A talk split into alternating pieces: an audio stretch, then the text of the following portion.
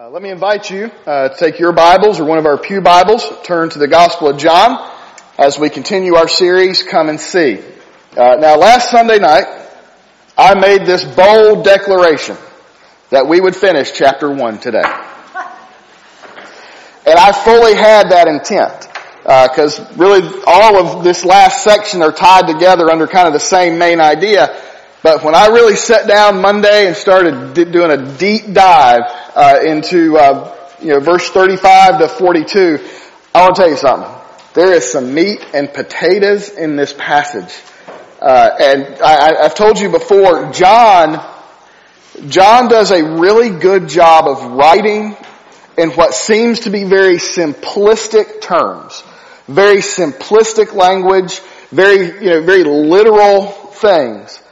But the depth of meaning in the words he chooses is deeper than any ocean on this planet. And so we're gonna, we're gonna dive in, uh, to, to, this passage a little bit today and I'm really, really excited at what we're gonna see. Because really ultimately through the first, the in 35 to the end of the chapter, we're gonna see endorsements.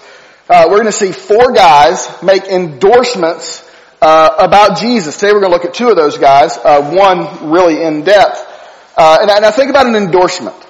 Yeah, how many of you have been up late at night, not been able to sleep, and you see these knives, right? You know the infomercials? And they're the greatest knives ever. They can cut through tin cans. Anybody ever seen those? They'll slice a tomato. They'll drop a piece. Anybody ever bought one of those knives? Oh, please. Okay, well I thought the endorsement was good. And I can honestly say, I got it. It did not cut that soda can. Yeah, but it not like they did. yes, I mean endorsements. You know, and we are inundated with commercials now. Uh, the generation we have before us will never understand the great joy it was of making it to the kitchen to get a drink and back before our favorite TV program came back from the commercials. Because we have streaming and we don't really know much about commercials, but we see commercials. We see celebrities endorsing vehicles. I'm sorry. They're not driving a Ford Fusion. They got trillions of dollars. Okay? But they're like, oh, it's the greatest car ever. I did hear Larry the Cable Guy say, y'all know who that is, right? I did hear him say one time that he did those Nutrisystem commercials and he got fired because it didn't work. he didn't lose any weight. He, you know, so we see these endorsements, but if somebody comes up to me, a friend, a really good friend of mine, and says, you gotta go try this restaurant. It's the best food you'll ever eat. I'm really likely to go. Uh, even if they say it's, it, it's a hole in the wall. It looks bad, but it's got great food. Now see, I would never go to that without an endorsement. But if a friend told me, and I'm thinking of a very specific place in Albemarle. It's, uh, what's the name of it? The Goody Shop. I would, ne- I'm a little bit of a food snob. I would never have gone to that if I wasn't endorsed. But I want to tell you, they got good food. Fantastic food. When a friend endorses a product, someone we know, someone we trust, we're more likely to, to accept that endorsement. Well, that's what we're going to see today. The endorsement of who Jesus is. And, uh, and really kind of the main thing that I want us to get is, is what I want us to see today is that when we see Jesus ourselves for who He really is, when we come to an understanding of who Jesus is and what Jesus can do and will do and is doing, then that's going to change our life forever. And we're getting the very early stages of Jesus' ministry. We are seeing the the days, the very first days that he is starting to go public. I, I meant to do this last week and I really didn't. Uh, the timeline of John is, is unique. Uh, it, it's not quite like the timeline of any of the other gospels. And so just so you're understanding where we're at, is we saw that encounter, right? G, uh, John the Baptist talks to the religious leaders. Saw that several weeks ago. Then last week we talked about the proclamation, the Lamb of God. John the Baptist is standing there, he sees Jesus, he says, behold the Lamb of God. Well, when did that take place in the timeline? Well, you can read into it because he knew Jesus was the Lamb of God, because he had seen the Spirit descend like a dove onto Jesus, That would have been at the baptism of Jesus. So we have John the Baptist has baptized Jesus. Jesus has already been into the wilderness for the 40 days of temptation. Then he's coming back out of the wilderness and John the Baptist says, behold the Lamb of God. And so then John, the author of the book, gives us the very first days of his earthly ministry, of the public ministry of Jesus. And this is going to become important, as we go through this. Day one, John the Baptist encounters the religious leaders. Day two, John says, here comes the Lamb of God. Day three is what we're going to talk about today. John is with two of his disciples. Again, he sees Jesus and proclaims, this is the Lamb of God. So that's where we pick up our story in verse 35. Read with me John chapter 1. The next day, day three, John was there again with his two disciples. When he saw Jesus passing by, he said, look, Mean, he would have shouted, look, the Lamb of God. When the two disciples heard him say this, they followed Jesus.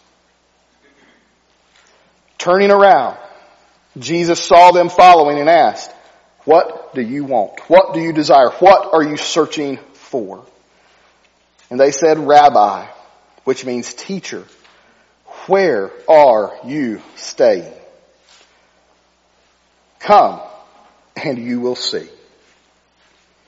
So they went, they saw where he was staying, they spent that day with him. It was about four in the afternoon maybe 10 in the morning, but probably 4 in the afternoon. Andrew, Simon Peter's brother, was one of those two disciples who had heard John say, uh, this is the Lamb of God and who decided to follow Jesus. Verse 41. The first thing Andrew did was to find his brother Simon and tell him, we have found the Messiah. That is the Christ. And he brought him to Jesus. And Jesus looked at him and said, You are Simon, son of John. You will be called Cephas, which is translated Peter. Let's pray together.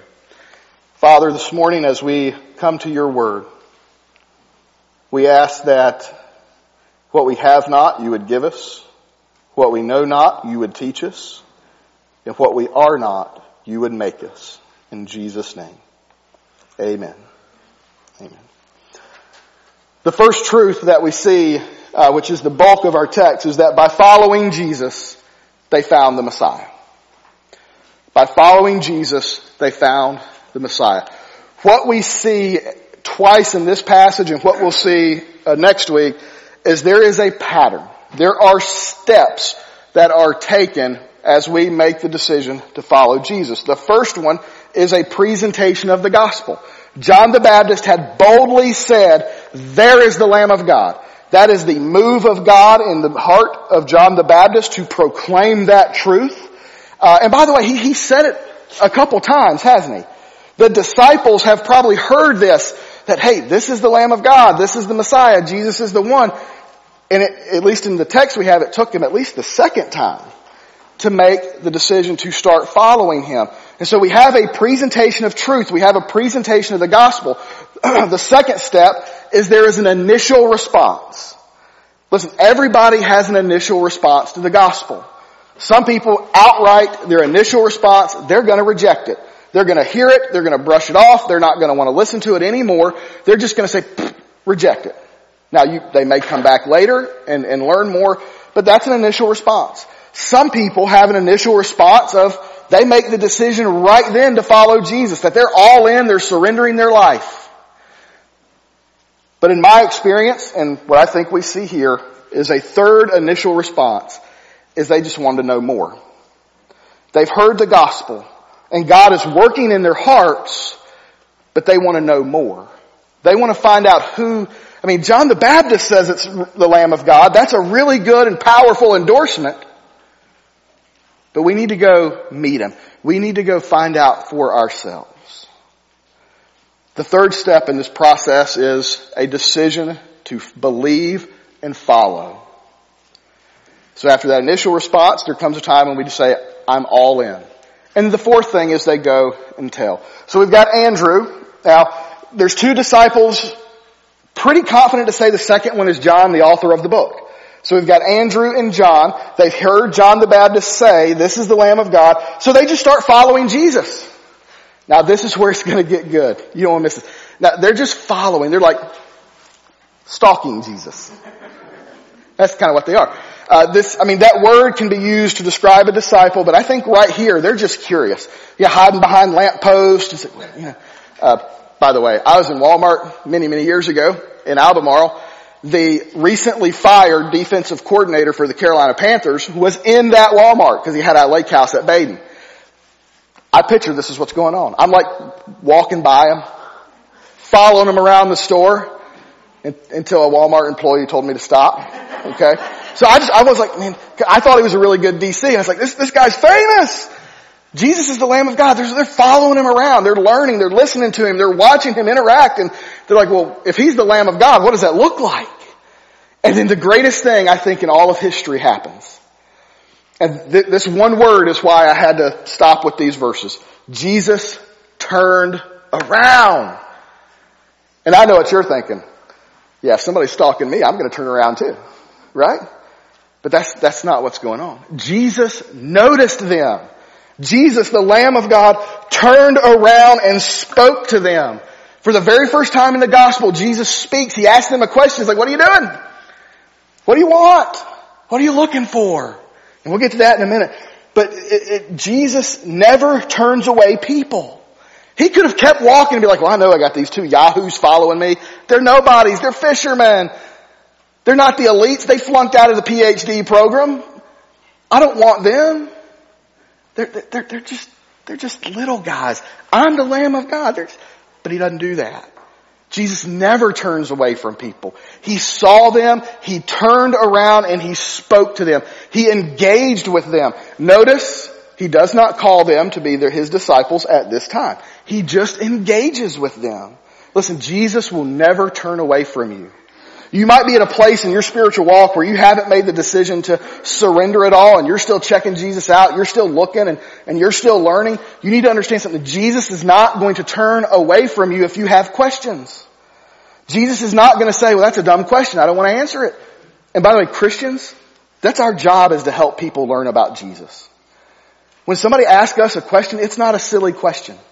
When somebody is truly searching for Jesus and searching for answers, we don't turn our backs because Jesus doesn't turn his back on anybody. But this word has such deeper meaning than even that. John picks a very specific verb for turned. In fact, the Hebrew comparison to this word, uh, the word translated into Hebrew is a word used throughout the Gospels. Uh, it's always connected, or most of the time connected to Jesus.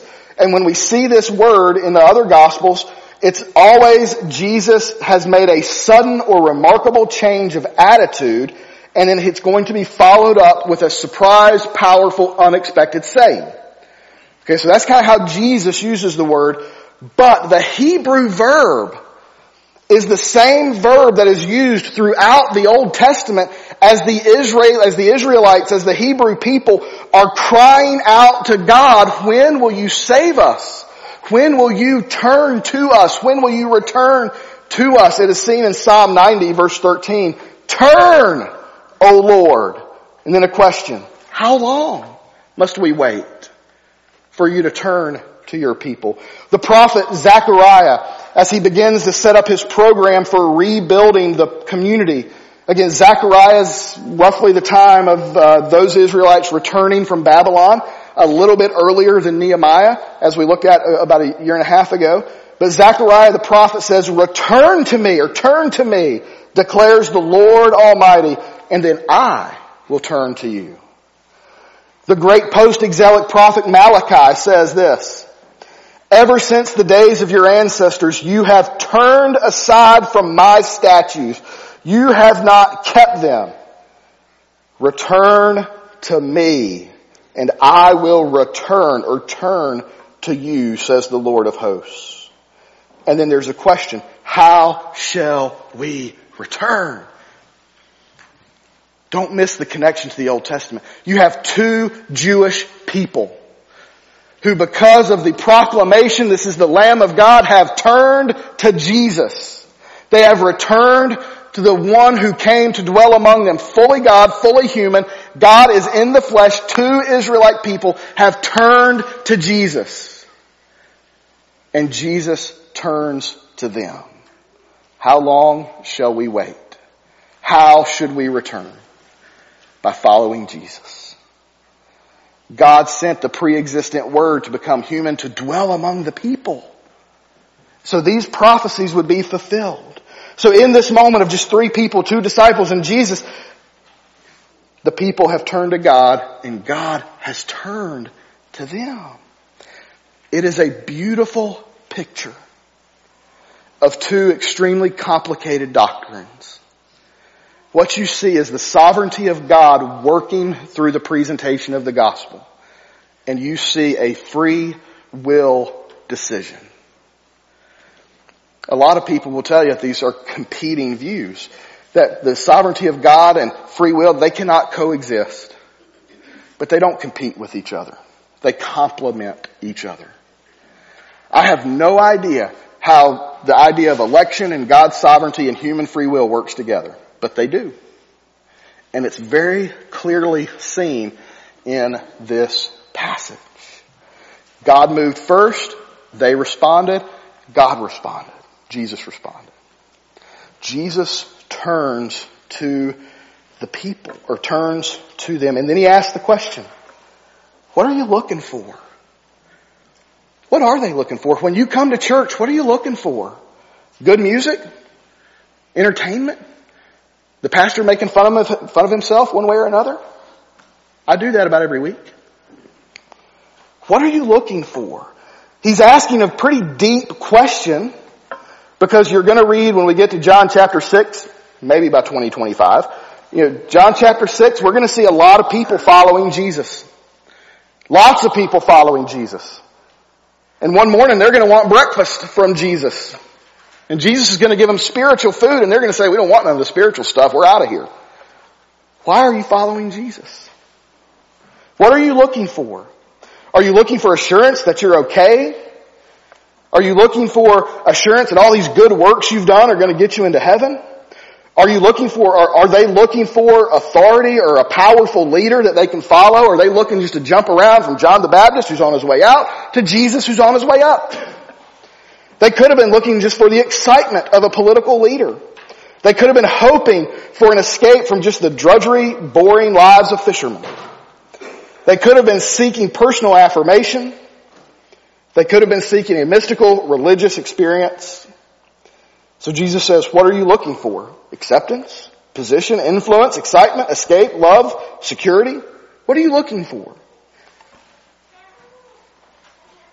Now these disciples don't really understand the depth of the question. But the answer is powerful. They're like, we just want to know where you're staying. We just want to know where you're, where you're going to sleep tonight. That makes sense. They've been following him for a while. First step of discipleship. They just want to spend time with Jesus. They're just looking to talk to Jesus. Now, we don't know what happens. It's about four o'clock in the afternoon. It's about supper time. The evening's coming. I have this beautiful picture in my mind that they're going to go to a house, maybe one of friends of Jesus. They're going to recline at a table. They're going to eat a meal together. They're going to have some, they're, they're going to drink some beverages together. And, and these two guys are just going to ask questions. And Jesus is just going to recline and talk to them and love them and answer those. We don't know what they ask. We don't know what they say. But I, you know, if you've ever been camping or sitting around a bonfire or, or, or when the fall gets here, I, you're roasting marshmallows, you know, these people just sit around these fires and talk. Talk about life, talk about experiences, talk about the future. Whatever it is, Jesus just pours into these two guys. So much so that the next day, or at some point after the conversation, Andrew says, hey, we found the Messiah. We found him. We spent all night talking to this guy. We found him. He's the one. He's the Savior. He's the guy that's going to forgive us of our sins. He's the one we've been waiting for for 400 years. He's the one the prophets talked about. Jesus is the Christ. He's it. And the first thing that Peter does, or the first thing that Andrew does, is he goes and tells his brother Peter. Let me ask you this. How many people have you told about Jesus? How many people have you gone up to and said, hey, this Jesus guy, he's the Messiah. I found him. I've been following, I've been searching, I've been reading the Bible, I've been talking to Christians, I've been loved on by Christians, I've been loved on by the Word of God. I found the Messiah. You need to check him out. So we see this pattern starting over again, don't we? Presentation of the gospel from Andrew to his brother Simon. Initial response. Peter, now understand the timeline. This will be the very first time Peter meets Jesus.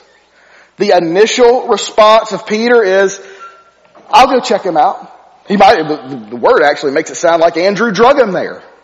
Right?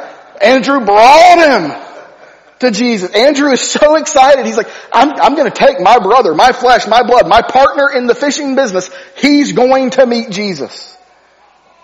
This is the first time Jesus meets Peter. So we have presentation of the gospel and we have an initial response. Now listen very closely. In Matthew chapter 4, we get this picture of Jesus teaching on the Sea of Galilee. Remember this? Peter has fished all night long and they're over there picking nasty stuff out of their nets. And Jesus says, you know, a lot of people here, I need to teach these people, I need you to push this boat out to the water, and Peter does that. And Jesus teaches from the boat. And then Jesus says, you need to cast your net on this side of the boat. They bring in more fish than they could have ever caught. Remember this story? And what does Jesus say? Follow me and I will make you fishers of men. And the Bible says that Peter immediately followed. Now pastors, including this one, at sometimes have preached that passage by saying, well, Peter didn't really know Jesus. Jesus just showed up on the scene and he said, I'm gone. That's not what happened. Peter met Jesus on the third day of his ministry because Andrew took him there. Peter has learned from Jesus. Peter has heard Jesus talk. And so in Matthew chapter 4, we have the third step where Peter says, I believe you're the Messiah and I will follow you. There's not a contradiction with these stories. It's just a different perspective and a different time. Listen, it's okay to ask questions about who Jesus is.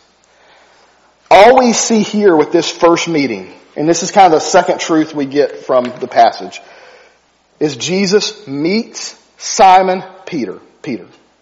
And he says, you're Simon, son of John. I'm going to call you Peter. It's a little nickname, right? He changes his name, gives him a little nickname. Nicknames are powerful. There was a sports writer in Michigan who saw a high school basketball player play really good basketball, do some majestic things on the basketball court, and he wrote about it. And Magic Johnson was born. The nickname.